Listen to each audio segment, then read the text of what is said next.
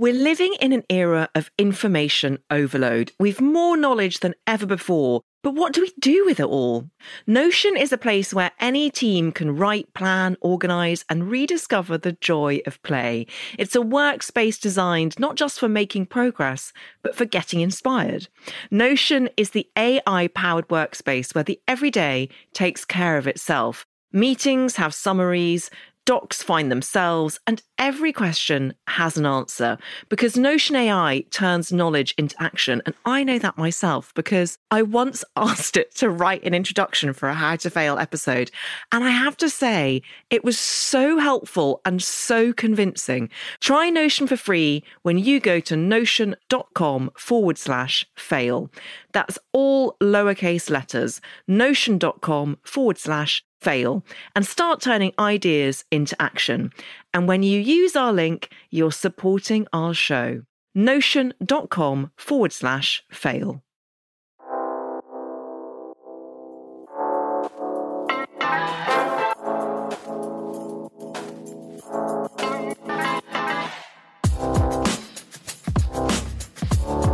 Hello, and welcome to How to Fail with Elizabeth Day the podcast that celebrates the things that haven't gone right.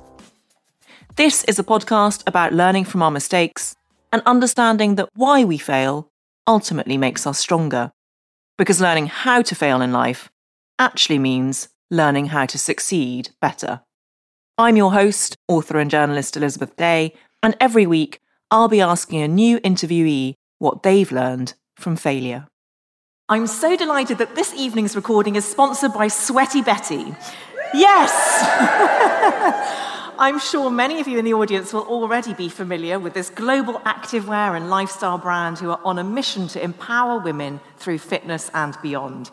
I personally wear their clothes all the time, and I'm a massive fan of their best selling power leggings, so good that they sell one pair every 30 seconds. I love the way that they make me feel held and empowered with four way stretch for extra comfort. They're so versatile, you can wear them for almost anything a spin class, a yoga session, or out to lunch with friends. And there's lots of clever little details like pockets I can slip my phone into. They are bum sculpting, sweat wicking, and quick drying. Truly, everything you could ever need in a pair of leggings. You have a chance to get 20% off everything until the 14th of December with the code HOWTOFAIL20. That's 20% off everything until the 14th of December with the code HOWTOFAIL20 on sweatybetty.com. Terms and conditions apply and can be found on sweatybetty.com. Now, when I was 12, I remember hearing a teenage girl being interviewed on the radio about a book she'd written. She was 16, and her debut novel, The Chronicles of Narmo, had just been published. In the interview, the writer was funny and smart and brilliant, and because I too wanted to write books and be a journalist, I took note of her name. It was Caitlin Moran. In the three decades that followed, I watched her career with a mixture of awe and jealousy. She became one of the most prolific and influential newspaper columnists of the modern age, a best selling author who changed the face of feminism, a screenwriter and cultural commentator with a clutch of British Press Awards to her name. In short, she became an icon. I have learned so much from Moran's work. Her first nonfiction book, How to Be a Woman, published in 2011, was part memoir, part manifesto, and became a global hit, shifting a million copies in 38 countries. It's no exaggeration to say that a generation of women and men have had their outlook on life forged by her wit, intelligence, and her fearless capacity for exploding taboo subjects. Her follow up, How to Be a Woman, was published in 2020 and explored how Moran's middle aged years were not exactly how her younger self imagined they would be. True wisdom, she says, is realizing how little you know and how many mistakes you've made, and that you're going to carry on doing this stuff until the grave. Ladies and gentlemen, please welcome the phenomenally talented, the utterly brilliant, the irrepressible Caitlin Moran.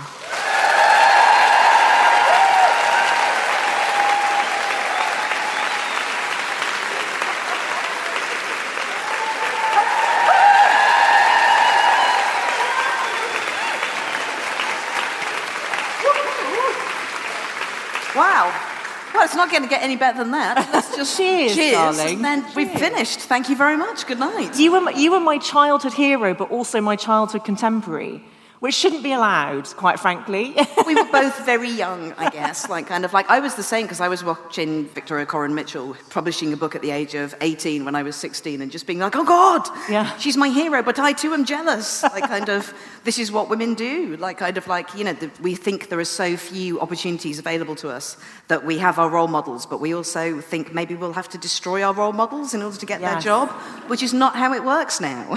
Yeah. Every time a woman is successful, it opens the door for another woman. This is one of the key facts that we need to learn. That's so true. And very often, jealousy is also a feeling of possibility. It's pointing out the thing that you want. Yeah, and I think also I realized that kind of all the boys that I wanted to fuck when I was younger, it wasn't so much that I wanted to fuck them, it was that I wanted to be them, and there were so few.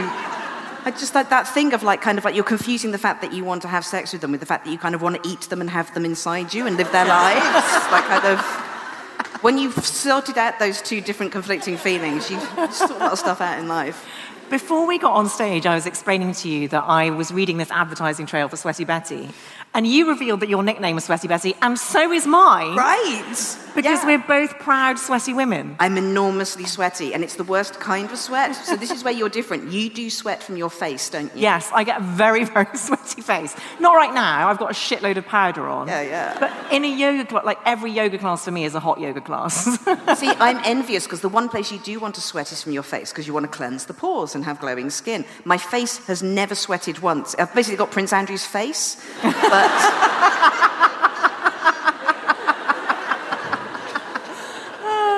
and that's just a fact. Um, but the rest of me just sweats profusely, and it's not a lovely glow. It just smells of onions. It's literally, and one of the good things about, you know, kind of like doing press and publicity and photo shoots and stuff is that you get to talk to makeup artists, and makeup artists know everything. And I was doing Alan Carr's show, and uh, the makeup artist was talking about how sweaty I am, and she was like, Yeah, no, I can smell. And. And she went, Have you never used sweat pads? And I was like, What are sweat pads? And she was like, Well, you can buy these special ones that are very expensive, and they're like a pad that you put inside your clothes, and it absorbs the sweat and protects your clothes. Or you could just use a sanitary towel. So I currently have two sanitary towels in my armpits. Occasionally, one has fallen out when I'm shaking hands with people, but I feel we're in the modern world now, and that's perfectly acceptable. but do you think, top tip, but also do you think that we should actually reclaim sweat? We should reclaim the power of sweat as women who for so long have been told that it's unfeminine and that we must pretend to glow rather than to sweat. Actually, we should be proud sweaters. No, totally. I mean, I wish it smelt less, but like visually, I think it looks really cool. And also the thing. One of the things that I really love, I, I realized a while ago that I'd never watched men's films when I was growing up. Like, you know, I just won't watch The Godfather. I don't care. It's just some men just having a fuss about something. I don't care. um, the films I love are musicals, and that's because the, the female character is in the center. And unlike the characters that you, female characters that you see in men's films, rather than just being sexy and standing around and being a bit sulky and then being murdered, uh, girls in musicals are amazing at something. They have a fantastic fucking ability. They can dance, they can sing, they're usually really funny as well. And you get to see a woman just, you know, I'm sure she was sweating, but they powdered her down. But you see a woman straining every sinew and dancing and singing. And, you know, that was until very recently the only place that you would see a woman being amazing physically. Now, obviously, we live in a world of women's sports and women winning the Euro World Cup. But back then, it was the only time you could see a woman doing anything other than just sitting around being thin and pretty and then being murdered. So. As we spoke about in the introduction, you have lived so much of your life through the written page. Yes. And you have also written about your life and your opinions. And I wondered how that has been, sort of growing up in the public eye. Do you worry or care what other people think of you? Yeah, oh, it's a really weird binary because, on the one hand, I'm a massive people pleaser. Like, I don't want to hurt anyone, I don't want to offend anyone, I just want to amuse people, I want them to like me, I want to be helpful, I just want to be their best friend. But on the other hand, a lot of the things that I want to write about, I'm aware could shock or offend or alarm people or make them think that I'm a horrible person. Like when I first started writing How to Be a Woman, I was writing about having my period, masturbating, having an abortion, having a miscarriage, having an eating disorder, things that like would make people feel uncomfortable or judge me. And so, so much of the effort was going, I need to make this palatable to everyone. Like, whatever I'm going to do effort wise, it's going to be doing things that someone could burst into a room and go, fuck you, I'm going to talk about my vagina. and going, okay, I'm not going to do it that way. To try and do it in a nicer, kind of warmer, more inclusive way. So, yeah, it's a literal 50 50 mix of really desperately never wanting to offend anybody and wanting to make everyone happy, but going, ultimately what I do is if there's something that is seen as secret or shameful or taboo or not to be spoken about, that's always where I want to go. Yeah. Like that's my primary thing. If I spot something that no one else has talked about, I feel like a footballer on a field going, yeah. "Oh my god, I've got the whole pitch and there's an empty goal. Why has?" Yes. And and and often you see the shock in that. Like I can remember when I wrote about masturbation and how to be a woman. It was like I was summoned onto Newsnight, and I was inquisited by Jeremy Paxman who just started the conversation by going, But why would you talk about masturbation? Uh, to which I could only reply, Because it's a great hobby. It doesn't. It doesn't make you fat, it doesn't cost any money, and it really relaxes you. Like, kind of. Um, and he just seemed very, very unhappy at that point. He looked, he looked like a really unhappy horse that wanted to gallop away. You're a truth teller, mm. essentially. So, why did you wait 10 years to write more than a woman after How to Be a Woman? Why, why was there a 10 year gap? I, I, mean, obviously, you had to become more of a woman, I guess. Yeah, I, I literally had to become more of a woman. Yeah, I, yeah. put on a stone and a half between those two books. And it was really weird when I realized I put on a stone and a half. Whenever a woman says, I've put on a stone and a half, you then expect them to go, So I've, I've gone on this diet and I'm going to do this and I'm going to do that and I'm going to overhaul my life and I realize I've made a terrible mistake by becoming bigger and I'm now going to ensmall myself again. And my only reaction when I realized I put on a stone and a half was to go, Well, I better buy some bigger trousers then. Like, that's an option. Like, you don't have to suddenly go, oh my God, I've made a terrible mistake and I must reverse it. You can just go, well, I'll just go to a size 14 and carry on. It's absolutely fine. Mm. So, yes, one, I had become more than a woman. And secondly, I just had to live some more life. The first book was about my life from the ages of 13 to 32. And I deliberately chose every chapter as a subject of something that I think would happen to most women. So, sort of periods, growing pubic hair, kind of, you know, bad boyfriends, a ludicrously expensive wedding. And then that's it. I kind of spunked all my life. so then had to go and live another 10 years and realize the big difference between being a younger woman and a middle aged woman is that when you're younger, all your problems are you. You're trying to work out who you are, you're trying to work out what you're going to wear and who you love and what you want to do in your job and like what you think about everything. And then when you become a middle aged woman, all your problems are other people's problems. Because as a middle aged woman, you are taking care of everyone. You're taking care of your children, you're taking care of your family, you're taking care of your parents who are getting older or getting ill or dying. Your friends are divorcing, and you're there as a support system.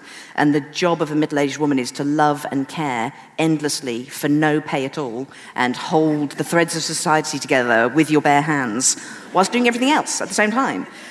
And I really wanted to write a book about that because the middle aged women that I met would just be like, no, I'm boring. Like, kind of, I don't really do anything. Like, you know, I'm so ugly. Don't look at me. and I just wanted to write a book that just went, no, you're fucking amazing. The job that middle aged women do, because it's in the domestic sphere, because it happens in the house, it seemed to be dull. And the things that women are doing at this age is the kind of stuff that you would normally have in a ring quest, in a massive action movie. Like, this is genuine life and death stuff. You are having to psychologize people, you are saving people, you are literally making love and care. And I just wanted to throw a spotlight on these women and go, you are actually fucking superheroes. You are actually the hero that Gotham doesn't want but needs. Mm-hmm. you are you are like Batman, the person who is solving everything and fixing everything for absolutely no fucking credit at all. And I love you. it's such a beautiful answer. I mean, such a profoundly beautiful answer. My best friend Emma and I talk a lot about the power of the crone years. Yes. Just the crone, again, reclaim the crone. Yeah, crone, hag, witch, like yes. kind of like they're awesome things to be. Yes. I'm reading this amazing book at the moment, book club moment. It's called Girly Drinks by Mallory O'Meara, who's an American journalist. And she, there's been lots of books recently that have been rewriting of history, telling it from women's points of view, uh, sort of reclaiming of feminist heroes and telling stories that we didn't have before. But a lot of them do tend to be sad because these women do tend to end up dying and terrible things happen to them. This is the first positive retelling of women's history that I've ever read because it's done through the medium of alcohol. and unbeknownst to me, previously the jobs that you would have pre feminism, you could either be a wife, you could be a nun, or you could be a, a, a prostitute. That was it. Those, that was the options that we had. And she's pointing out that no, there was a fourth. It was the women in every country in the world, all the way through history, who made alcohol we were the ones who were put in charge of brewing. So in China and Japan, the young women would chew up the rice and spit it into a massive communal pot, and that would be brewed up to make sake. And in the UK, we had ale wives, and they would make ale in a huge copper cauldron. And when the ale was ready, they would take their brooms and stick them in the roof of their houses to tell everybody that was the sign to say the ale is ready. And they would wear their Puritan hats. They would make extra large ones, like an advertising hoarding, and walk around the town so everyone would know the ale was ready. And obviously, at this point in the book, I'm going, hang on. So they were looking like witches. They were. They had the cauldron and the broomstick and the big oh. hat. And sure enough, because the alewives' alehouses were so popular, people chose to go to them on a Sunday and get drunk rather than go to church. And you can see the first edicts that are brought out by the church going, you can choose to come to God in church or go to the devil with the alewives. And that is the start that of the witch trials. Is amazing. It, this whole book is absolutely fucking mind blowing. I cannot recommend it enough. It's talking about Cleopatra was in a drinking club with um, Mark Antony and Julius Caesar, and they were called the immortal livers because they believed they could get so drunk they would live forever. Oh, it wasn't just that their livers were really good and, and also, detox. yes, obviously oh, to us, we're like, yes. That's yeah. so clever. It, uh, this book is okay. so wonderful. What's I it called again? It. It's called Girly Drinks. Okay, that sounds amazing. Yes. You, before we get on to your three failures, mm. you, and we chatted about this before, said something so brilliant about the presumption that all women in the public eye must be so aware of their privilege that all of their work has to speak to absolutely everyone, otherwise, they're a terrible person. Yes. And I know that that's something that has been leveled at you yes. and at me, and we are both incredibly privileged women. Yes. But one of the things that you said, which really resonated with me, was that no one ever goes, Philip Roth, you've written something that hasn't included all men. Yes. Tell us, unpack that a bit for us, because I think you're so eloquent on it. Well, it, how could you ever write anything that addressed everyone. There are, even if I'm just writing for women, so I knock out half the population and I'm just talking to women, there are 4.4 billion women in the world, and I haven't met most of them. and I haven't lived their lives. Like, all you can ever do is talk about what you know and what you think. And so, and what sentence, like, you know, how would the book start? If you started to write a book that you intended every woman in the world to read and relate to and go, yes, that is my truth also, how would the first sentence be? It would have to go on forever. When you were just sort of saying hello to your readers and just naming every single country and tribe and religion and skin color and sexual preference, it would go on forever. It would be, it would be ugly writing and it wouldn't be truthful. And I also don't believe that it's correct or right to write to other people's experience. Like, you know, the base fact of being a writer or a communicator is you are selling your life and that is the material you have to sell. I don't want to go around claiming other people's lives and selling that as well. I want those people to write a book so I can read it and go, this is amazing, and tell everybody else about it. That's ultimately the only thing you can do with your privilege. You tell your truth, and when someone else tells their truth, you tell everyone and go, here's another amazing truth. That's the only way it can work. And I, I, I feel this burden on women, and particularly younger women, that they feel that if they can't include everyone and cover everything, then they failed, and they will be held up to accusations of kind of ignoring the rest of the world. There's a difference between ignoring the rest of the world and going, I don't know about it, and I'm not going to pretend to know about it because I don't want to take their material. That's their job to do, and I can't wait for them to do it. Um, so, so, yes. Thank you. You also make the point that women or people of any gender shouldn't undermine what they do know yes. because they're too worried about offending other audiences. Yes. You shouldn't just constantly be in a state of self dismissal. Like, actually, we do all have things to share about our own unique experiences. Yeah, no, every story, you know, I, my favorite thing in the world is just going and talking to someone, you know, just, just literally sitting down with someone and going, so tell me the story of your life. Like, kind of like, even if you're sat next to the most boring person in the world, if you ask them enough questions, they will become fascinating. Mm. You know, they will have a story to tell, and everyone has that inside them. And yeah, you just want more stories. I don't want the three most successful women to write everyone's stories and every experience. I want 3,000 women to all write their stories and their experience. One of my biggest mottos is always expand the lexicon. Like, kind of like, it's never about a few people doing better. It's about expanding the lexicon, having thousands of people all doing well. That's, to me, what progress is. Let's move on to your failures. Yes. There's quite a shift change here in terms of tone because your first failure, and I'm so glad you're talking about it because I'm sure it will affect many people in this audience. Your first failure, as you wrote it to me, is being so afraid of sadness, I did not deal with my daughter's eating disorder in the right way. Yes. So I was raised in a family that just kind of had never heard of or didn't believe in sadness. Like, kind of, whatever my problem was when I went and talked to my mother, whether it was like, kind of like I have terrible period pains or I'm very depressed and anxious about the fate of the whales or kind of, you know, what, what will my life be like, was always to say this why don't you have a poo and a hot bath and go to bed? So that was, that was it.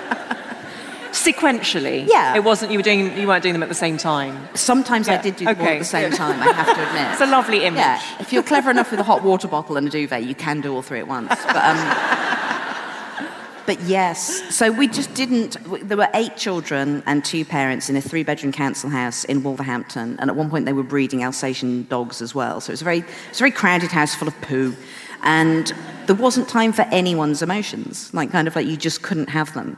And uh, as I was saying before, I was raised on musicals, so for me, it was like, okay, well, I can, like Marge Simpson says in The Simpsons, I can take all my emotions and crush them down into a ball and push them to the bottom of my stomach and ignore them and simply watch the jolly musicals instead. And I will just pretend that I'm cheerful Judy Garland cracking on with everything. And that has actually generally worked for me. Like, I don't really have that many terrible emotions. I'm a very cheerful person.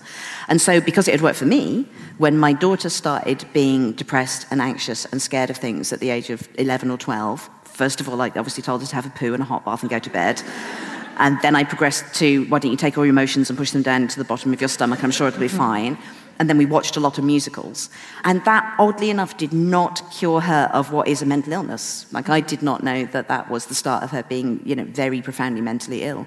So, how I, am sure there are people in the audience who know this and have experience of this, whether themselves or someone they love. And I just want to say hello. Um, I, I, I know what your life is like, and you know, I wish I could hug you all.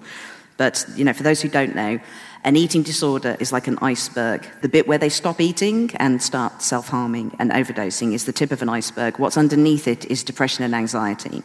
And as I came to understand in the years that followed, she was ill for five years, is that the reason someone starts physically showing you how unhappy and depressed they are by not eating, by turning into a skeleton, by cutting themselves up, by overdosing, is because they can't say it anymore that if they were saying how sad and unhappy they were, that's all they'd be saying all day.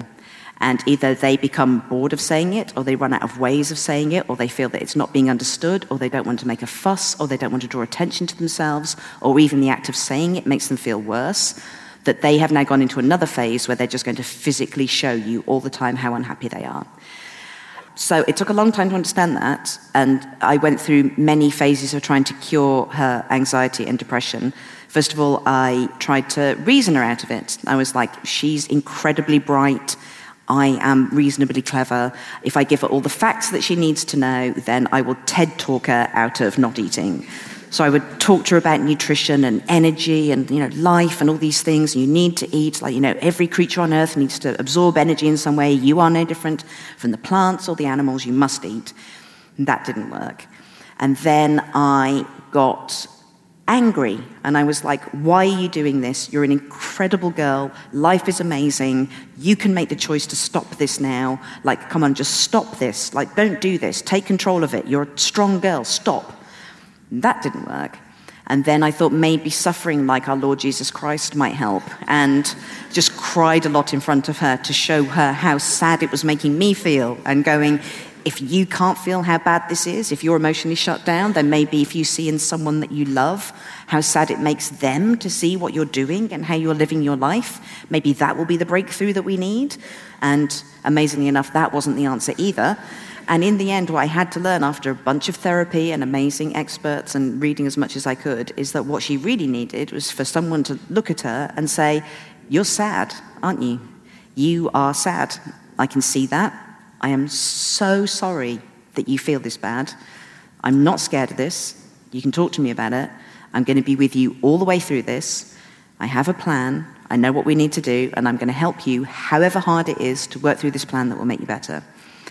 And that took five years to learn that because when I and I went everywhere and I rang everyone and I looked for all the information, there isn't anywhere that tells you that that's what is happening and that's what you need to do. Everything that I've learned is pieced together from hundreds of different sources. And that was why I wanted to write about it in the book because when she finally got better, she and she is totally better now. She's too better. She's she's too fucking much. She's she's she's she's thriving, as the young people say. And what she said was, You need to write about this because for my generation, there is no stigma or guilt in talking about mental illness and eating disorders. We have found a way to talk about this. We talk about this all the time. But your generation, the parents, you were brought up in a time when you didn't understand these things. And a lot of you think it's your fault. And a lot of you have guilt. And so every time you're talking to us, we can see that you're freaking out and feel terrible and worried you're going to make things better. And the parents need to know how to make the children better. Because even if you do finally get to the top of that waiting list for help, and mental health is so criminally underfunded in this country, and it's such a terrible waste of time and money and lives that they only help you when you're at a crisis point. And also, it's so damaging because young people aren't stupid. They know if they're at the bottom of a waiting list, then if they become more ill and more troubled and cut themselves up more and take more overdoses and become thinner, then they'll be taken to the top of the waiting list. And so you have this appalling situation where these children are doing something which is, in a kind of really weird, horrible, dark way, quite brave, and going, I'm going to fuck myself up even more because that's the only way I can get help. And that is a terrible position to put young people in, but they know the truth of the way the system works. So even if you get to the top of the waiting list and you finally get all the help that you need, you're only going to see that doctor two or three times a week maximum. And the rest of the time is down to you as the parent to take care of that child. And if you do not know what you are talking about, and if you do not know how to help that child, and if you have not worked out all of your problems, then that child is probably not going to get better. And so that is why I wanted to write about it in the book, just to go, here's everything I've learned. I hope this is helpful. Because yeah. the thing I want to do more than anything else is be useful. And I have to say, of anything that I've ever written, the response to that was nuts. We serialized it in the Times, and I literally got thousands and thousands of parents contacting me going, Now I understand it. Now I understand the language. Now I understand the basis of this. Now I can help. And that was a profound privilege because. You know, I love to entertain. You know, I love to be funny. I love to like talk about secrets and stuff. But the thing I want to do most is be useful. Mm. All the books that I read that I loved the most at the end of it, I was like, okay, I feel like I've learned something now. I mean, it's why you write how to books. Yes. Right? Yeah. yeah. That it's mo- why you write how-to books, right? it is too. But that's you know that's yes. the clue is in the titles. Like yes. when you write a how-to book, you're just going, yeah, this is knowledge. I'm not just turning up and kind of going, wow. It's like yeah. I genuinely want to tell you something really important. We can't all progress until we know these things. So so important and so powerfully spoken about just now. And I do highly recommend that everyone reads that chapter in your book. Mm-hmm. I wanted to ask you about that exchange that you had with your daughter where she said, write about it because mm. your generation needs to know because you think it's your fault. Yes. Did you have that phase and was it particularly painful because you are a feminist icon? Oh, God, yeah. I, I, and, and have been so helpful to so many people in embracing who they are and their natural shape and all of that? Like, did, did it feel particularly difficult for you? Oh, fuck me. Like, when you asked me to do this, I, I just sat there in my kind of toad of toad hallish way and was like, but I've never failed at anything. I kind of. it's so droll she's asked me. I'm sure I'll pull something out my ass, but like. genuinely quite awesome. Um, but that was the most profound failure because when you go in, when you first start getting the help, you're put into classes with other parents.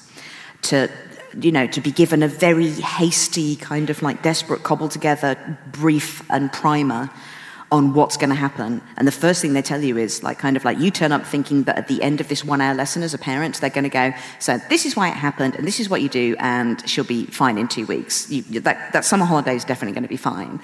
And the first thing they tell you is the average course of an eating disorder is five to seven years. And that is unbelievably devastating because you just go, well, that's all of her teenage years. And all I ever wanted her to do was to be happy. I, I had a fairly shit adolescence, and my dream was always that I would be able to have children who had a happy childhood and would have everything they would want and would have no guilt and no shame and would love themselves. And like I did everything I could to make sure that they would hit their teenage years and just have the kind of teenage years you see in American movies where it's all just proms and giggly sleepovers and kind of wearing nice clothes and being happy. And it was like, oh God, it's not. It's going to be five to seven years of hospitals and ambulances and medication and NG tubes and and so walking into that room, and everyone did know who I was in there. It was a North London hospital, and they'd all read the book. And um, so they, you know, the, walking into that room, it was like, okay, so the body positive feminist has fucked up a kid. Like, kind of like, she obviously didn't know what she was talking about. Like, kind of, it's great she wrote a book, but she's fucked up a kid. Well done. Um, oh, God, I'm crying. Sorry. Sorry. thank you, thank you, thank you for talking about this. Oh, no, honestly. no, no, no, thank you. No, it's, it's um, thank you. Yeah.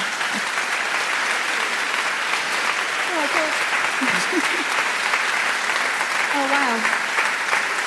Have a swig of champagne. Oh, wow. I, I have never cried on stage. Oh my God. And I'd put my special Chanel eyeliner on as well. So yeah, we'll soon find out how waterproof that is. As an interviewer, you know that that's like fantastic for me. Oh God, no, of course. What a scoop. I know. Every time I've made someone cry, I'm just like, yes, that's the sweet, sweet gold. As a people pleaser, you've definitely pleased me. Yeah, thank you. So, thank you. I'm, oh, kidding. Yeah. I'm kidding. Obviously, I'm subconsciously, I was like, yeah, it's failure. I will cry. I'm sorry. I'm no. sorry for the pain that you that you and your daughter lived through and survived. Yes. I mean, God, she's so well now. She's amazing. But yeah, that as a parent, I mean, any, any parent will know this. Like, your nightmare is that your child is sad. That something, the worst sentence that you can hear in the world, other than there's something wrong with the toilet, is.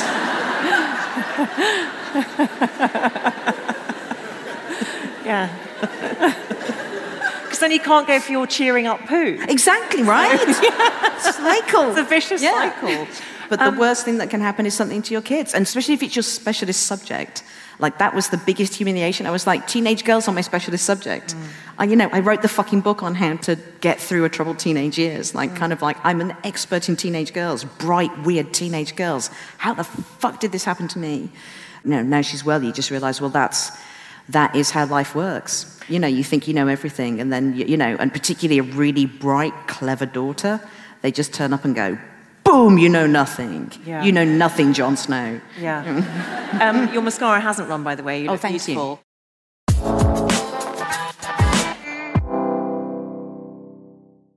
I'm Rachel Martin. After hosting Morning Edition for years, I know that the news can wear you down. So we made a new podcast called Wild Card, where a special deck of cards and a whole bunch of fascinating guests help us sort out what makes life meaningful. It's part game show, part existential deep dive, and it is seriously fun. Join me on Wildcard, wherever you get your podcasts, only from NPR. Do you ever wonder how celebrities order food? Like, is Sarah Paulson a Diet Coke or a regular Coke girlie? Some peasant Coke? No. Or how does Sofia Vergara order a pizza? No, nothing, no tomatoes. I cannot eat tomatoes. tomatoes? Yes. Are you cool with mushrooms? Not really. Okay. if these are the details you need, and I know you do, I have the podcast for you. I'm Jesse Tyler Ferguson, and on my podcast, Dinners on Me, I take some notable friends of mine out to dinners in Los Angeles and New York City. Listen wherever you get your podcasts. That thing was delicious.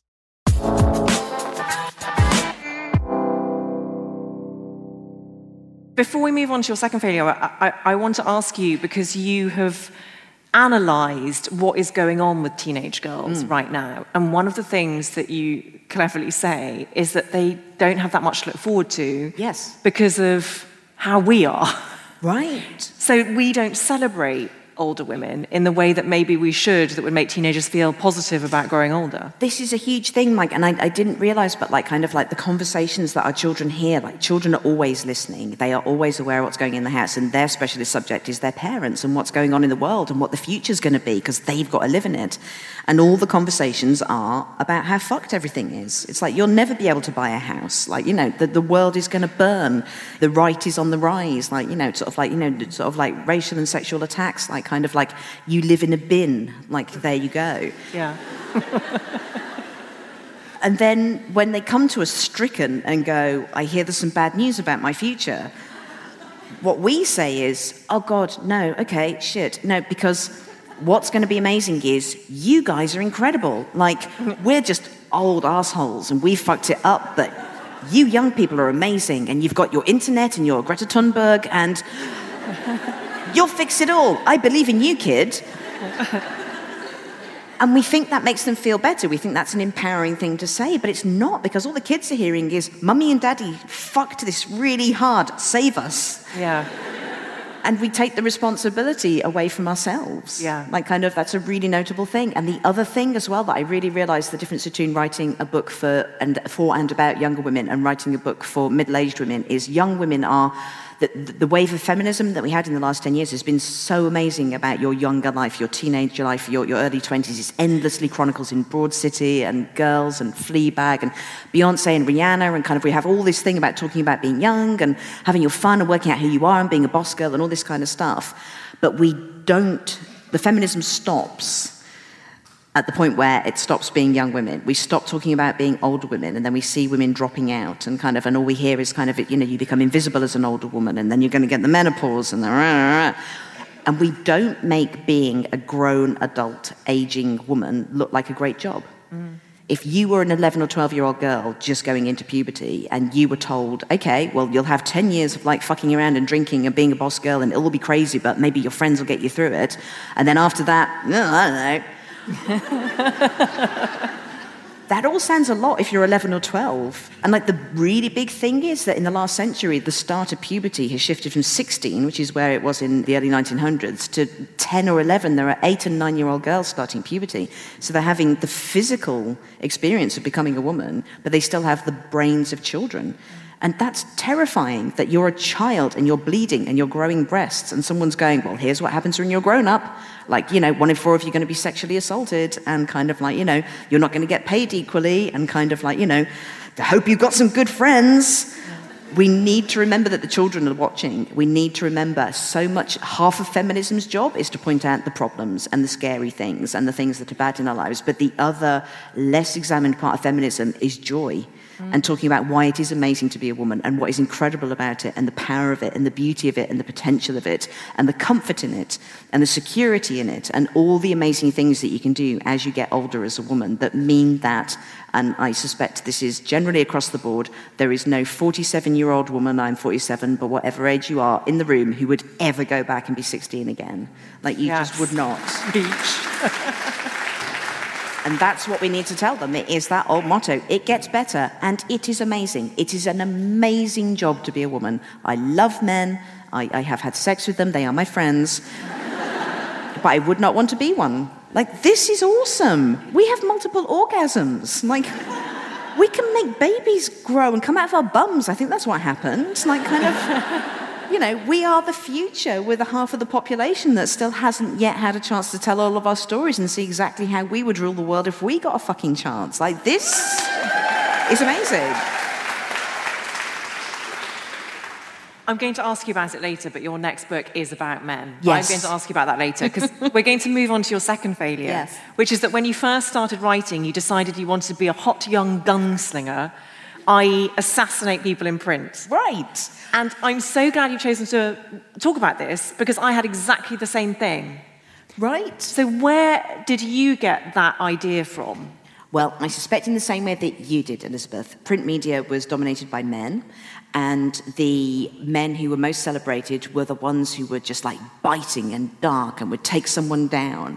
The pieces that you'd be talking about would be like, oh, did you see that interview where, you know, he took him down? Did you see that review where kind of, you know, so and so was eviscerated? Have you read A.A. Gill? Have you seen Charlie Brooker? Have you seen what Clive James had? Clive James has described Arnold Schwarzenegger. Have you seen what Martin Amis has said about Philip Roth? It was all about men attacking men. So you go, okay, well, if I want to be in this industry, if I want to be a writer, it's all about men shitting on other men and men assassinating each other, and, but doing it in a witty and amazing way. And I want to be a writer, and this is the only place I can do it, and that's the game, so I will play the game. And as a, one of the rare women in this industry, if I want to do well, I have to do it better than the men. However cunty the men are, I need to be five times cuntier. Like that's how I will, how I will make my way in the world. So when I started working for the music press, you know, I turned up at Melody Maker. I was 16 years old. I was wearing a giant hat because I, I, was working under the presumption that wearing a hat would make my body look smaller and it would be an thinning process. It's the Nicole Richie approach to massive handbags. literally yeah. is, yeah. yeah. One large accessory will take a stone off you. Yeah. I'm not sure what the science is, but that's what we believed in the 90s. Yeah. Um, and I was a virgin. I had never been kissed. I had applied for a job as a music journalist and I owned no albums and no music. we didn't listen to the radio in our house because my dad didn't like modern music. And I probably knew about 20 bands tops. I knew everything about the Beatles. I knew everything about Stevie Wonder. I knew whatever was on the best of Simon and Garfunkel. Um, and that was it. And musicals. So the first review that I wrote for Melody Maker, I had to go to the library and order some current music. Uh, I ordered a Happy Mondays album because I'd heard that was quite good, and I wrote a review of that. And I knew that you had to send more than one review. So for the second review, I reviewed the soundtrack of Annie, and. That's so sweet. Yeah. I knew nothing. I literally didn't know anything about music, but that was the one place I knew that you didn't have to like have gone to university or to school. I didn't go to school. I didn't go to university, and so I knew it was. I knew the music press was a place where you could send a review, and if they liked it, they printed it. So that was where I could get a job. And so you had to write about music if you wanted to be a writer. So it was like, okay, well, I'll review any music I've got. I mean, I, I would have reviewed a jingle off an advert if I'd had to. I just wanted that job. And when I walked into that office, everyone else was like kind of like a cool man. A lot of them were wearing leather jackets. I knew that it would be a grown up environment with grown ups in, so I'd carefully bought a packet of silk cut the night, day before and I bought a bottle of Thunderbird 2020, drink for children that they used to sell in the 90s. And I went into the office and I sat down at the editorial meeting and I lit a cigarette and I took a swig from the bottle. And it was 11 o'clock in the morning. And everyone looked at me like, what the fuck is going on here? But I literally didn't know any other way to be a grown up other than smoking a cigarette and drinking some alcohol. It was like, I need to pretend to be a grown up now. And then I started writing about bands, and at the beginning, I, you know, the first gig I ever went to was the first gig I reviewed. Like, kind of like I'd literally never seen a gig before. So my review was like, oh my God, it's amazing. Like, you go in a room and there are people, and there is a band, and they're doing it all there, and it's just amazing. And so I was very overexcited about everything I reviewed, and it became apparent within six months that that was not how you progressed. The people who were getting the big reviews were the ones that were going and like assassinating bands. So famously, one of the writers at Melody Maker did a terrible review of U2 when they were on tour. He absolutely obliterated them in print. And Bono sent that writer a knife covered in blood in a box to the office. Bono? Yeah. Wow, you wouldn't expect that of Bono, yeah. And just, I think it was really funny. He was just going, I've just pulled this from my heart, like, oh. kind of like, I will present it to you. And to me, that was like, Bono was kind of going, well, that's the game. I found it funny. Like, now you've got a free knife. Um, so I was like, okay, after six months, I've not progressed okay, I've got to step it up a gear. I will be the biggest asshole on this paper. I am going to destroy everyone. That's what a hip young gunslinger does. And so I just went about being, you know, it was always very funny, mm. but it was far too much. It was horrible. And it peaked in doing a review of a band called Ned's Atomic Dustbin, yes. um, who were from the Stourbridge area. They were just a bunch of guys in a band. And the format of the album review was that it was the funeral of the lead singer and I was the priest officiating over his burial, and I was throwing the earth onto his dead face. and listing all the reasons why he died from being so shit. Wow. okay. Did, did he send you a coffin? Uh. Well, I mean, it was so. So the review was printed. and The next day, it was the editorial meeting. So I came down from Wolverhampton. I'm still a virgin. I'm still living in Wolverhampton with my parents. I still don't really know anything about music. I go into the office with my cigarette and my bottle of Jack Daniels now, waiting for everyone to be like, "Whoa, you went there! You did it!" And this lovely man wearing a cardigan, who I'd seen sort of shuffling around the office, just sort of looked at me and went, "I don't know. That was a bit off. That was a bit." Don't know, don't think that's you. That man is now my husband. Oh, plot twist. Yes. I didn't know that that was coming. no, I know. And he was totally right because I turned up on the paper and I was this cheerful girl in love with music. The reason that I was there was because I loved all this music and I wanted to write. And in six months, I turned into this poisonous person, destroying everyone. And also the job of giving yourself the job of destroying people who were making music. Like, fair enough if you're writing like really catty reviews of Nazis, but like these are. They were just some boys from Stourbridge trying to earn some coin by like making songs that people liked. It was just absolutely extraordinary to me that of all the people and all the jobs that I'd set myself was destroying something. And then 20 years later, so this was the being a going on a newspaper and then being a terrible person and realizing maybe you've made a mistake was the plot of the film that I wrote, um, How to Build a Girl. And one of the reasons why I really wanted to make that film, other than they were paying me and asked me to, and who's going to say no, is because I realized that what happened to me at the age of 16, in that I had a national platform in which to write my opinions and eviscerate people, was what every 16 year old in the world can do now, because that's what social media is. And that tends to be the pattern that we have. You see time and time again when people go on social media, you turn up and, you know, so you go and look at people's accounts and like their first post is like, oh, does this thing work? Doing my first tweet, here's my breakfast, hi guys. And then over six months, usually a week later when someone's gone, your breakfast looks shit, then they'll start sort of hitting back. And then six months later down the tunnel, everybody's just turned into Charlie Brooker 10 years ago, and everyone's just stabbing everybody. And like, you're, you're being a hot young gunslinger. And the thing that I've realized, having sat on social media for 10 years and seeing this happen, particularly in progressive movements like in you know, feminism and anti racism, anti Semitism, and stuff, is that if you go on social media and your whole thing is that you want to destroy someone, even if it's someone from your own side, but you think they're doing feminism wrong, say. You see someone doing feminism wrong and you go online and you decide to destroy them because they're doing feminism badly. And you put all this effort into it, and maybe it works, and maybe you destroy that feminist, and kind of like they're crushed and they withdraw and they stop doing stuff. Then you still have to do the second part of the job, which is presumably to show how you would do feminism better. You've now got to go and make the effort of giving a better alternative to the one that you thought was so bad. And what I've realized is that why don't you miss out that whole first part where you're spending all this energy destroying someone that you don't agree with and just go straight to the second part, which is brilliant and joyful and in which no one gets hurt, where you just make the better alternative. I won't disagree with anyone on social media now. I don't attack anyone. I don't criticize anyone because it's like, okay, well, if that's working for someone, that's fine. If I think you're doing a bad job, I will simply do something better.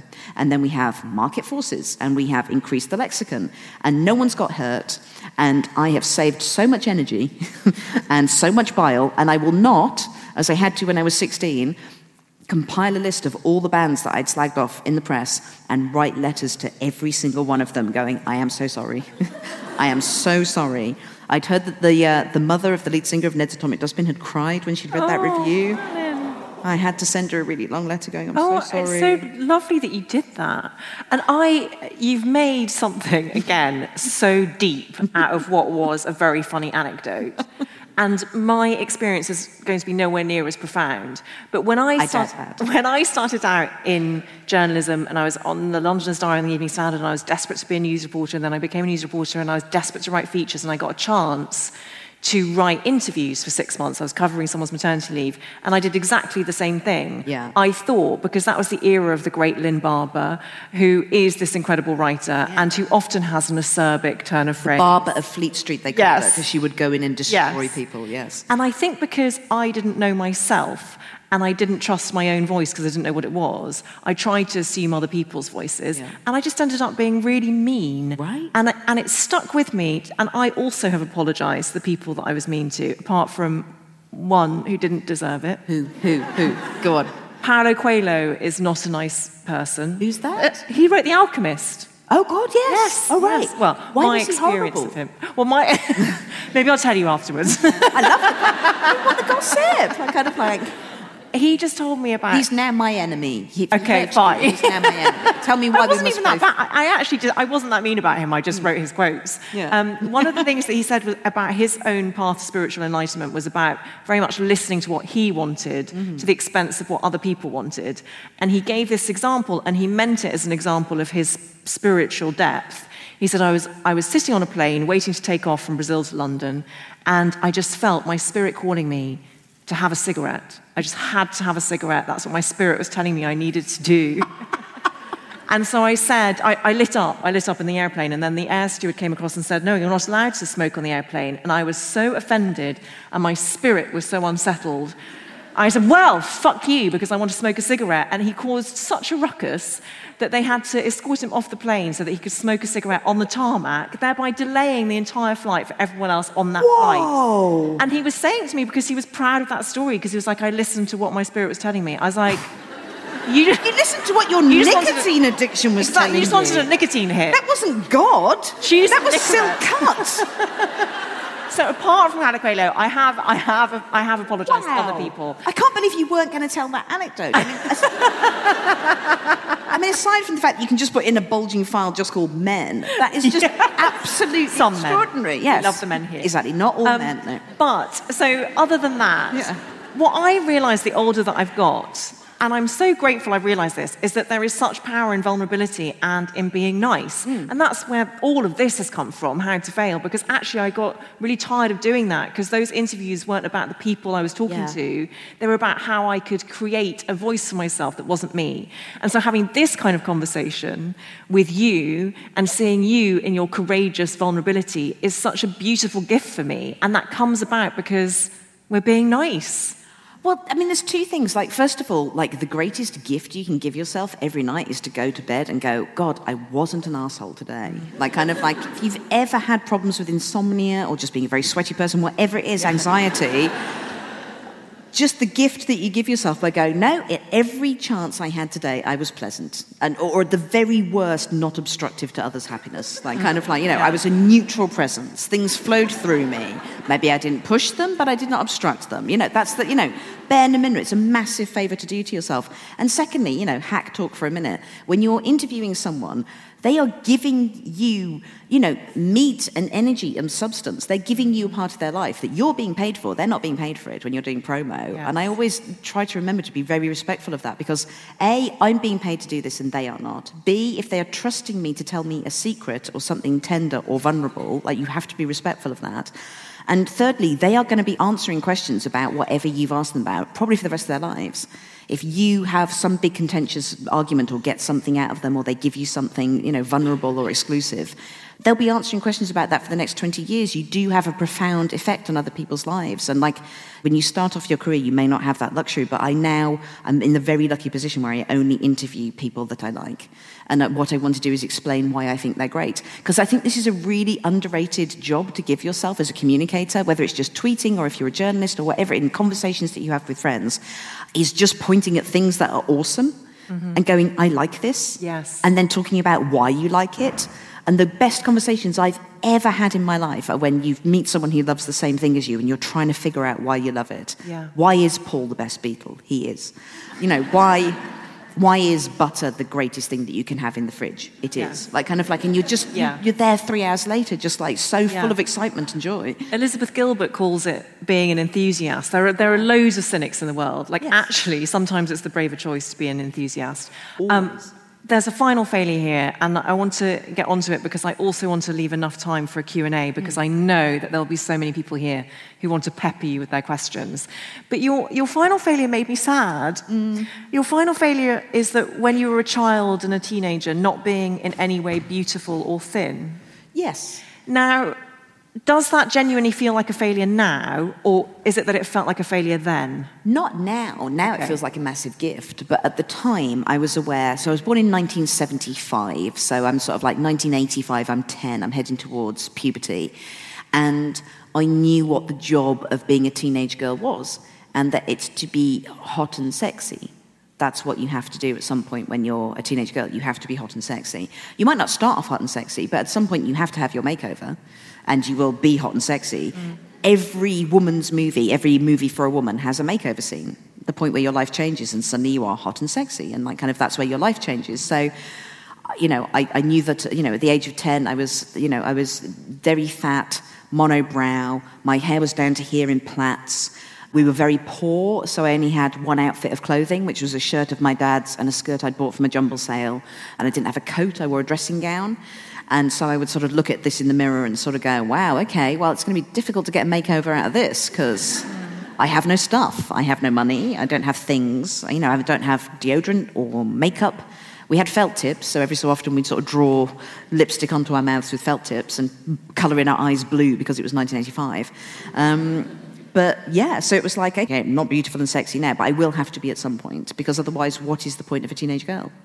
And I, I signally failed to do that at any point. Like, kind of, a, there was a massive feeling of, and now at the age of 47, the narrative that I hear so much from women's, it, and I'm not sure it's so much it's from actual women, but the narrative that you see in movies and when people are writing often, they go, as you get older, it just becomes so much more disappointing because everything slides down and you become invisible and people stop catcalling you and you, you realize how beautiful were you were when you were young and how, you know, sadly and inevitably you are becoming sort of more faded and tired and less hot and sexy.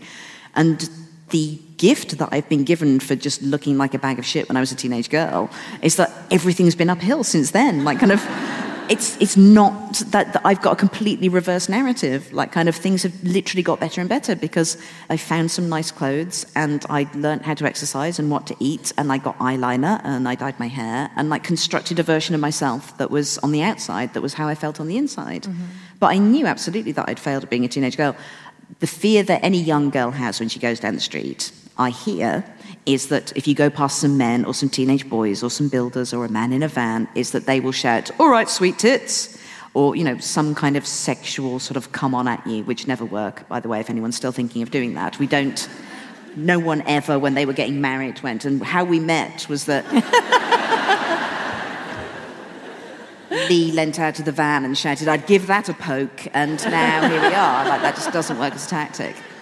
But I knew that even that wasn't on the cards, even that terrible moment, kind of when you're 13 and the first time someone shouts sweet tits at you, I knew even that wasn't going to happen mm. because all I had shouted at me by any man that noticed me was, and this is where we'll test the age of the room here, all right, grot bags. I don't know.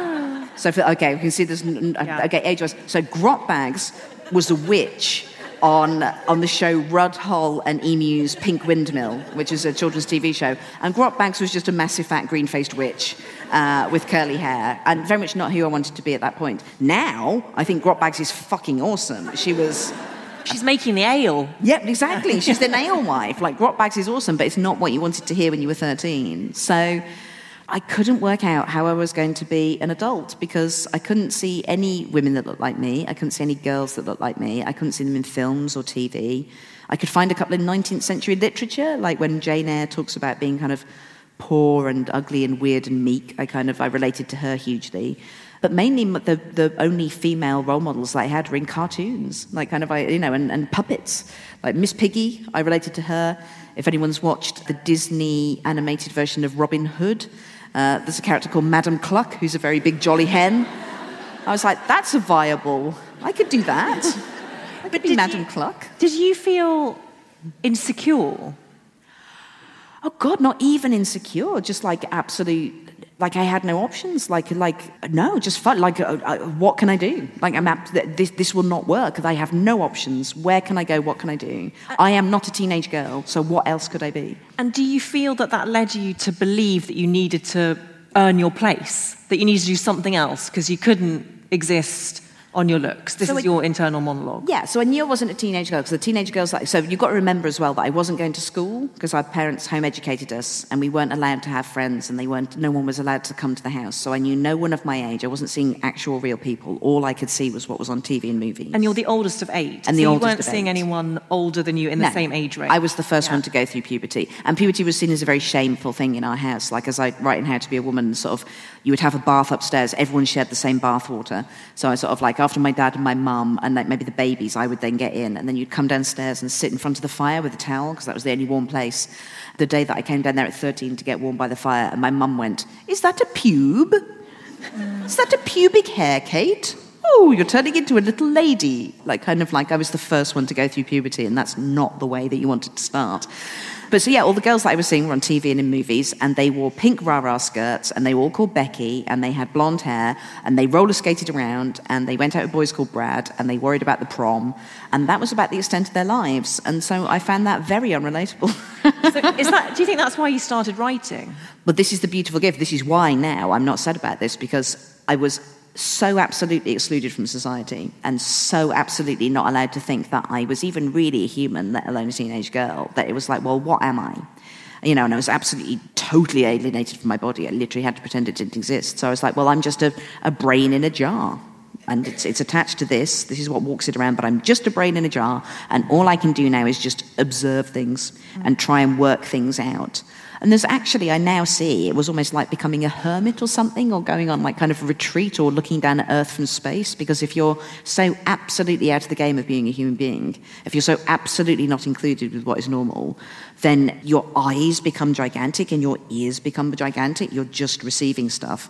And not interacting with any human beings or feeling any worth just means that you're suddenly gathering all this knowledge.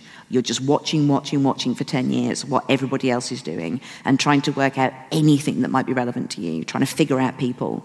So that was, you know, I now see that gave me a massive head start because, like, so, you know, by the time I started writing, I just, all I'd done was watch people and absorb stuff. I had transmitted nothing into the world. I had not existed. I had not interacted with anyone. And the first thing I ever did, where I was outputting rather than inputting, was when I wrote my first book. And that was why writing was like, that's the addiction that started then that has never ended. Because it was like, oh, wow, I'm in control of this. Doesn't matter what I look like. Just, you know, everything that was wrong, that I was just watching things, is now this astonishing power. I've got thousands of hours of observations to share about people. I've got thousands of thoughts. I've been watching you all. Now I, now I can do it. So interesting, and we're so grateful that you do. What would we do without you? Before we get on to the audience Q&A, that deserves applause. Before we get on to the audience Q&A, I want to ask you quickly about your next book. Yes, men, men. Um, so A primer. Writing about feminism and women and girls for ten years. I talk about women, I talk about the feminism, talk about the women and the feminism, and then when I would do an event, there would be questions, and either the first or second question would be, "Yeah, okay, women, girls, but what about the men?" And for the first five years, I was like, I don't care. Like, kind of, my specialist subject is women. I can't do everything. I'm doing the women. Like, the ultimate irony of feminism would be if women, having solved the problems of women, then had to solve the problems of men. I'm not going to do that. and then I just started to think, well, yeah, maybe, because what I hear from young men all the time is that they think now, and they truly believe this, and they are angered and scared by this, is that it's easier to be a young woman now than it is to be a young man. And at the beginning, I was like, mm, no, it's not. I've got some things to tell you. But I think they are right. Because women have feminism. We have this crowdsourced, 100 year old, astonishingly effective transformation machine that has taken us from the property of men, unable to vote, unable to own property, unable to stand for office, unable to wear trousers, unable to smoke cigarettes, without contraception, unable to talk about sex, uneducated, to people who rule countries and are going into space and can talk about sex and are creative and astonishing. And that's in 100 years because of feminism. We have changed utterly. A, a woman 120 years ago would not recognize our lives now. In the same time span, nothing has changed for men. Men's lives are exactly the same as they were, give or take a bowler hat or a cummerbund, to what their grandfathers' lives were like. The idea of what a woman is has expanded and become so exciting and joyful. The idea of what a boy or a man is has not expanded at all and is not filled with joy. It's filled with fear. So I wanted to basically pay men the favor back for all the things we've stolen from their culture and go, here's a thing you can have from female culture feminism. It's about talking about your problems. It's about going, am I happy with who I am? What would I like to change? How would I like to expand? What are the skills that I need to learn? How do I need to change the world in order to be happy? What do we actually want men to be? Let's ask the question what is a man? So yeah, that's the next book, and I'm just really, really excited about it. I haven't been this excited about a book since How to Be a Woman because, like, I just don't think anyone's talking about boys and men at the moment. And if you solve the problems of boys and men, you also solve a lot of the problems, let's face it, of girls and women. So I think the second part of feminism Yeah. is that. Ah, what, what a note to end on. I can't wait to read it. Caitlin Moran, I grew up in awe of you. I've read you all of my adult life, but in person, you have exceeded all my wildest dreams. I cannot thank you enough. Oh, dude, for coming you know Nice the only reason I did this is because I wanted to meet you. And Let's like, get that like- on tape. Literally. We recorded that? I never leave the house, so the only way I get to meet people whose writing I love you. and admire is if they just finally ask me to talk to them on stage. So this is really weird, but like kind of this is kind of like friend dating here. Like this is our this is our meet cute. I finally get to meet her, and just thank you so much for everything you do. You Oh. are so amazing. So you're amazing. Next time we'll do it without an audience. Caitlin Moran!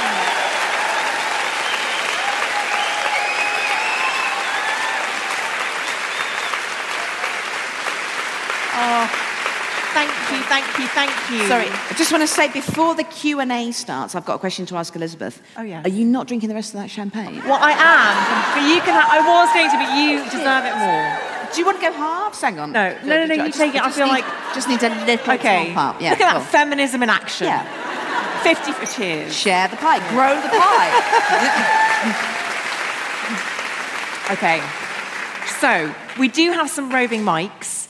Yes, the mic is and just while the mic's travelling there, can we just do a round of applause for Elizabeth's boots? Aren't they amazing? Zara, Yeah. fast fashion, but I intend to wear them a lot, so Some sustainable. in a good way. boot, man. Thank you. Boot well. Hello. Hiya. Um, I think you're amazing. oh, Your thank books you. are amazing. I love this question. Thank you very much. Less a question, more of an observation. I just wondered, with everything you've been through and everything you talk about, you, you show huge vulnerability as well as your strength. But do you like yourself? oh, God. I really, really do. yes. That is a revolutionary thing for a woman to say. Well, I- yeah. I wrote I wrote a column for the Times about four months ago now, and the first paragraph that is going, which is true, it's taken me 10 years to screw up the courage to write this column. And the column is this I think I'm really hot. You are. And the second paragraph is you have to understand, I'm not saying this in a kind of like, you know, hierarchy, I'm hotter than you, fuck all of you, you plain the bitches. It's just to let women know that that is a possible thought for you to have. There is literally no reason why I should think I am hot, like, or, or you know, or why any woman shouldn't think they are hot. Like, kind of, you just have to make that choice because as the system is at the moment, no woman thinks they're beautiful. If you read an interview with all the most beautiful women in the world, Scarlett Johansson's going, I've got really weird elbows, and Sharon Stone's going, my calves make me sad, and kind of, you know. I literally, I spent two days researching this. I have not found a single one of the most beautiful women in the world who will actually go, yeah, I'm pretty fucking decent and I like this. They just, everyone has to. And first of all, that taps into the fact that every woman is not allowed to love themselves and is not allowed to be strong and powerful. We all have to hate ourselves a tiny, delicious 10%. Like, kind of, you know, sort of like if someone's praising you for doing something, you have to go, oh, yeah, no, I did that, but, you know, but I'm actually an idiot and I keep falling over and, like, kind of. Yeah. I actually feel really bad about my head. Like, we think that compliments make us fat, I think. That kind of. that they're made of like bone marrow and cream, and if we eat them, we'll become disgusting. And compliments are fatty, and they are made of bone marrow and cream, and they're delicious, and you need to eat them. They are nutritious. You need them for your brain. Like women, the b- biggest thing that I wish I could teach young women and girls is to accept a compliment. Next time someone sends something to you, just go, thank you. That is, that is correct. Don't go, oh no, oh, oh, God, I'm kicking your compliment away. Please don't do this. It agonizes me. And secondly, if you do not make the decision to say, I am beautiful, this is my body, this is my face, this is what I'm going to have for the rest of my life, I need to become friends with it and really like it, then what you're presumably doing is waiting for someone else to tell you you're beautiful. And if you're a straight girl, it's you're waiting for a boy to come and tell you you're beautiful. Why would you leave that in the hands of someone else? Like you wouldn't ask, you know, or you know, or if you know, if you're queer, like kind of a girl, you wouldn't wait for a girl or a boy to come and tell you you should like this music. You wouldn't wait for a boy or girl to come and tell you you're a cat person or a dog person. You wouldn't wait for someone to come and say, This is how you should decorate your house. Why would you leave one of the most important opinions you're ever going to have, which is whether or not you love yourself and think you're fucking fantastic, to some other dickwad? Like, honestly, like that's, that's not a good system. Like, we have to be able to do that for ourselves. We need to self gift just thinking we're awesome. Because you're not Nazis. You haven't stamped on a hen. Like, you know, you're not responsible for climate change. Well- you're human shaped and like you're facing the right way and you've put on a thing that you like. That's enough. You look fucking amazing. Like, you know, I love that. I, I particularly love the comparison of someone coming to tell you whether you're a cat or a dog person, because I really, my hackles raised there. I was like, if anyone tried to tell me I was primarily a dog person, Yes. I, I love all animals, but you know, yeah, you're wrong, but dogs are better, but uh, yes. Well, no, I, okay. This is another podcast. Yeah, yeah, yes. We're going to no, up to the balcony now. So if anyone has a question up in the balcony, just as a kicker to that, a woman's right to choose extends to everything from abortion to choosing to decide you are beautiful. It's a choice. You have to choose this thing. Yeah. It's a very nice venue, this, isn't It's it? really beautiful, isn't it? It's like being inside a beautiful wedding cake. Yes. Hi. Hi, David. Any ideas on balancing being an enthusiast and being kind and nice against people pleasing? Okay. Balancing being an enthusiast against people pleasing, that, or with yeah, people kind pleasing. of turning into people pleasing sometimes. Yes, because you can't always be nice. No. But what I would say is that, like, kind of like being a people pleaser, as long as you've, so long as you're also pleasing yourself, then being a people pleaser isn't a bad thing. Like, kind of like it's, it's fine to want to make the people around you happy. It's fine to want to create something that delights someone else. It's fine to act in a way that makes someone else feel happy. If it's at the expense of your own happiness, if you're not telling the truth, if you're lying, if you're twisting yourself up, then that's where people pleasing becomes toxic. And you do see that a lot, particularly in women. It's a very female trait. But to be a people pleaser and also a self pleaser, so long as those two things are balanced, then, you know, I, I think people away. So long as you're not lying, so long as you're not kind of giving people more than you're giving yourself, then I delight in the idea of people pleasing. I, I think, you know, there aren't many people, particularly as I write to women generally, you know, there aren't many people who want to please women. Like, kind of like, there aren't many people who, like, burst into a room and go, you know what? I'm going to make all you middle aged women really happy right now. That just doesn't really happen culturally. So, you know, I'm very happy to do that. I think so, as a recovering people pleaser myself, I think I realised that for years and years and years, I was outsourcing my sense of self to other people's opinions of me. Mm. And I was masking that as people pleasing and being nice. But actually, all of that time was wasted because I could have been getting to know myself, which is really what you're saying. Yes. And so I think if you think of it like that, it's not being unkind, it's getting to know yourself first, which actually ends up being a very generous act. Because when you know yourself and you say a yes, you can commit to that yes. And when you say a no, it's for a good reason and people respect it. And the last thing I would say is again, I quoted my best friend twice tonight, but some of you might know she's an amazing therapist. And she talks about boundaries being a point of connection. There's actually setting a boundary, there has to be a point of connection between the two of you. So, in a way, it kind of serves both of you, both parties, and ends up bringing you closer because you're both clear about who the other person is. And that's really helped me.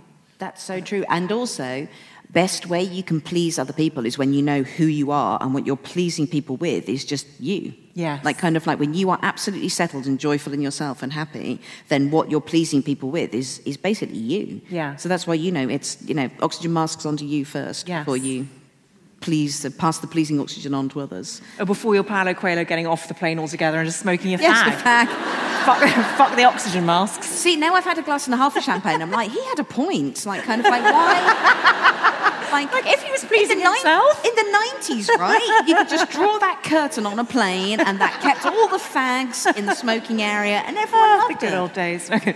okay, we're going back down to the stalls now. I'm going to call him and say that you were wrong. I noticed you, but I've, I'm, I'll come to you later, I promise. Because yes, just there. I feel like I have to go further back because otherwise it's just like I'm favouring the front rows. Okay, thank you. Okay. Um, thanks so much. It was such a super evening. I just wanted to ask so, you spoke about how you didn't get promoted doing kind of nice reviews and then also struggled after you did your aggressive review to that band. So, how can we go far with traditional feminine traits of like compassion and things like that because all the great female leaders that I see they do adopt a lot of like masculine energy, which is great for them. And I'm not saying every single woman has to have these feminine traits, but how can we make them seem as valued as masculine traits? That's such a fucking great question. Well done. Um, so, the problem I had at Melody Maker was that it was a paper run by men that was mainly read by men. And so when I realized that I just couldn't write man pleasing horrible things anymore and they wanted to write pleasing feminine things somewhere else, I just had to go somewhere else where I can do that. And you know, that was diff- I was very lucky. It was very difficult in those days because there weren't many women in journalism. There weren't many sort of women, even at that point, who were section editors and stuff. But I was very lucky that I found somewhere. The big revelation that I had a long time ago, and I think it's maybe one that Liz Truss hasn't had yet, is. What are you going to say? I mean.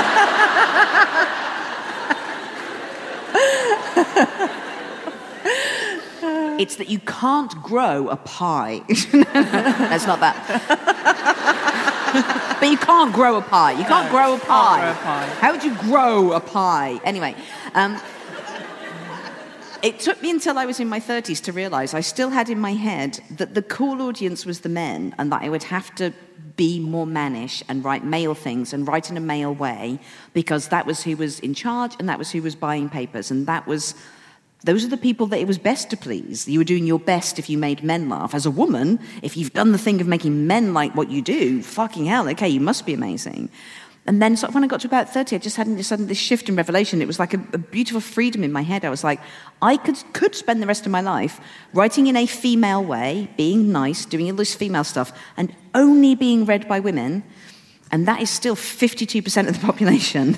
And they are the people I want to talk to. Like, kind of like, if the, if the sacrifice is that the cool boys with power never care about anything I do again and never want to know who I am, and it's only women, that's amazing. That's incredible. I suddenly see the value in that audience. And this was like 20 years ago, before we've had this big wave of feminism now, and so many amazing female authors and writers and pop stars and movie makers, where it just seemed to be an astonishingly revelatory thought going, even though no one's doing anything for them and we never hear about a female audience, that's enough.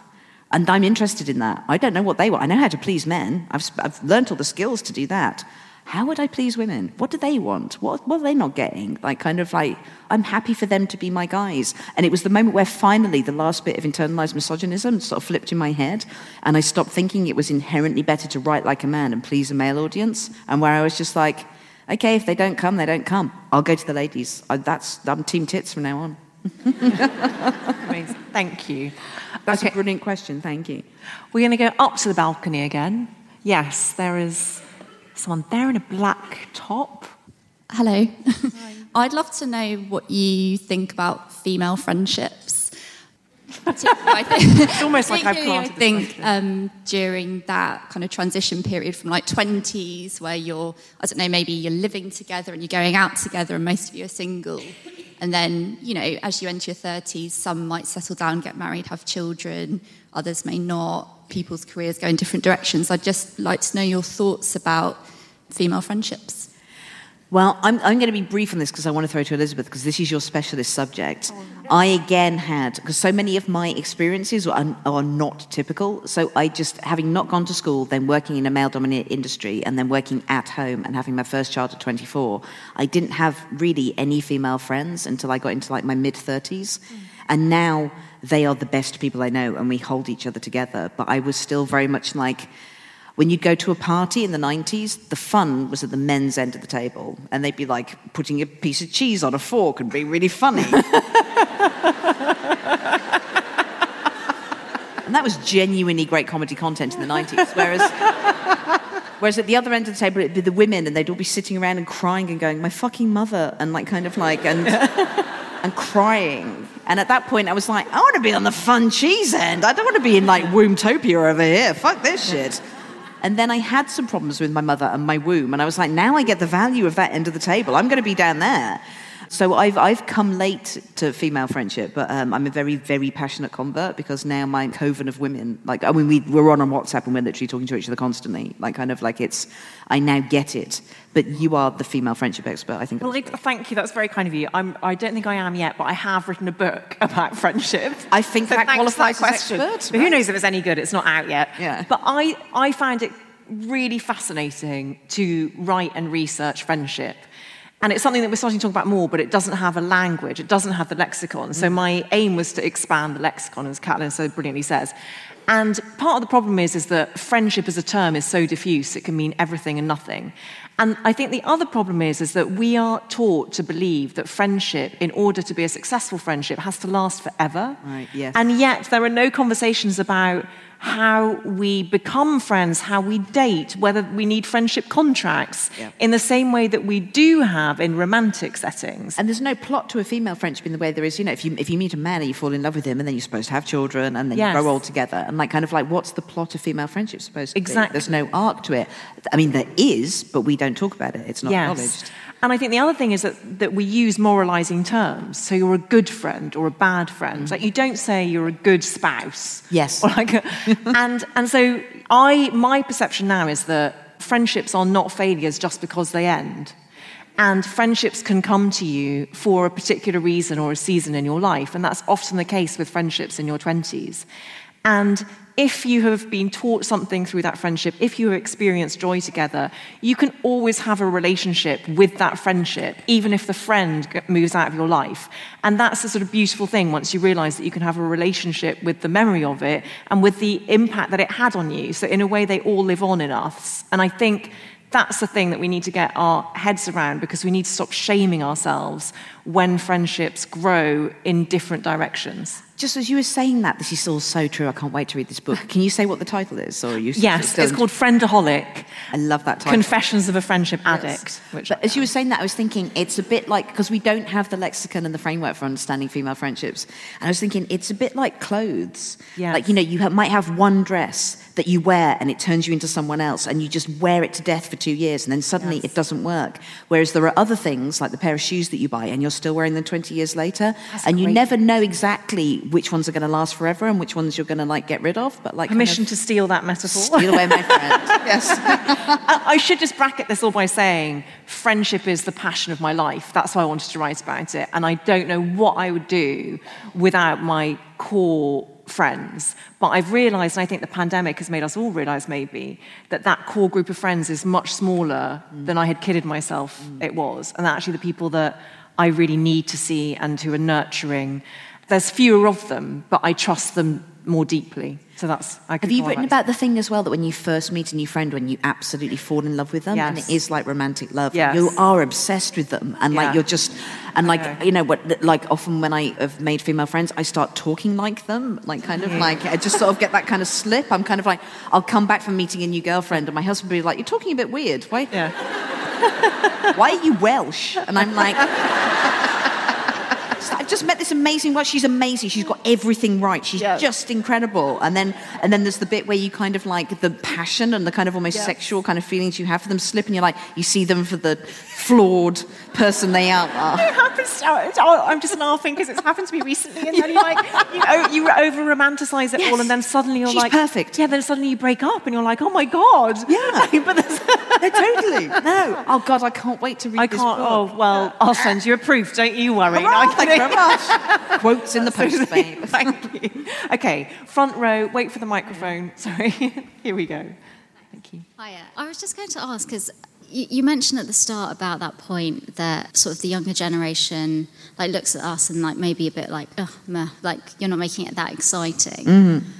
And, and we're doing all this great stuff, and I know so many great like 30 year olds, 40 year olds, kind of like doing great things. And I just think actually what makes us so great is that we've kind of gone through sort of those tough experiences. And if we we give too much advice and we share too much, that actually sort of the 20 something year olds that are coming through are going to maybe turn a bit a bit like those men that don't grow and develop.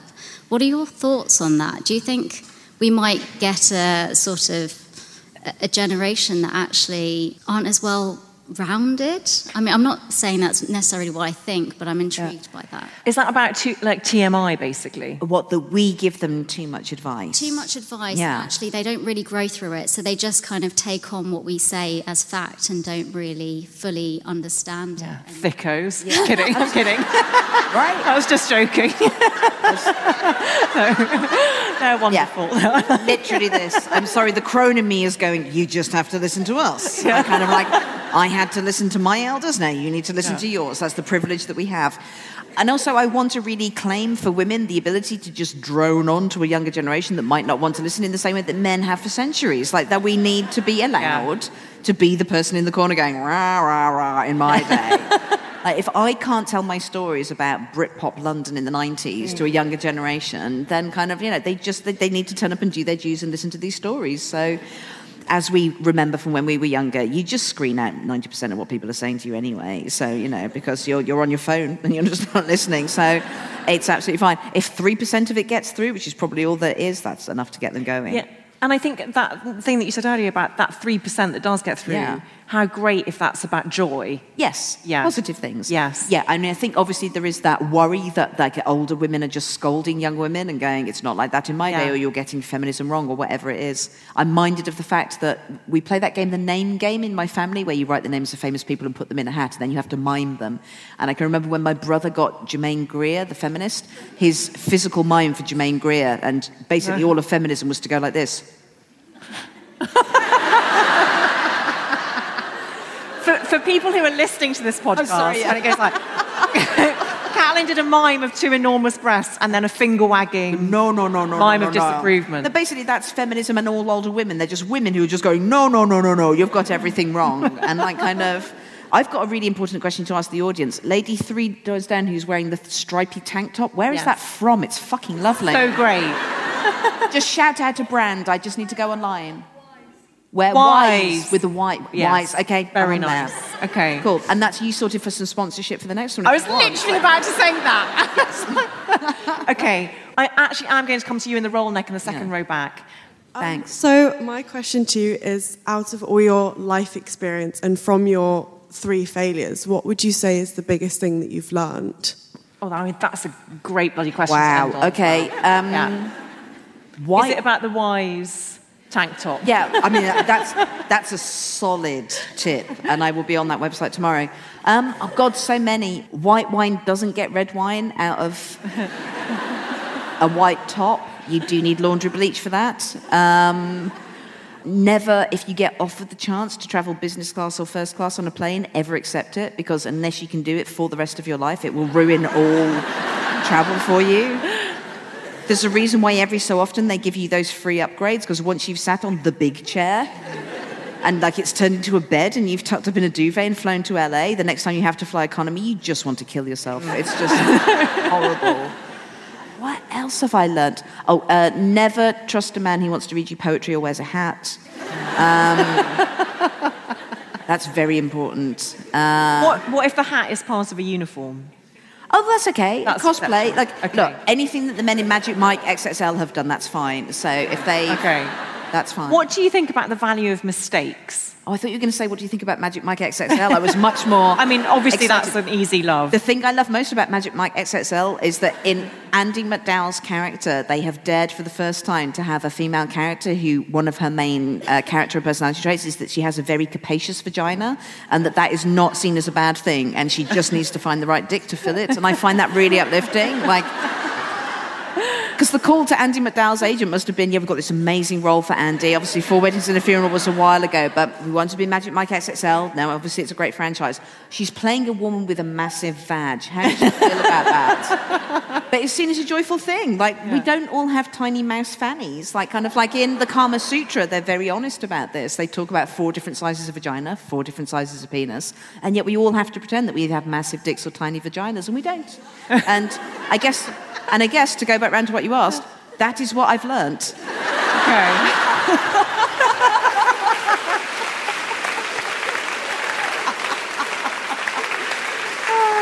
I'm so glad. I'm so glad you answered that and not what's the value of mistakes. Yeah, no. Mistakes, nah. Yeah. Vagina, forever. Yeah. Oh, I have personally absolutely loved this evening. It's been a complete riot. Do join me, please, in giving the most roof raising round of applause to the utterly brilliant Caitlin Moran.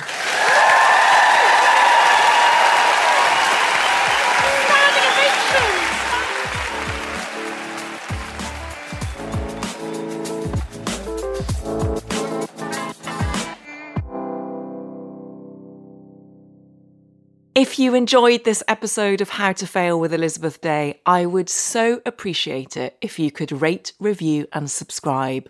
Apparently, it helps other people know that we exist.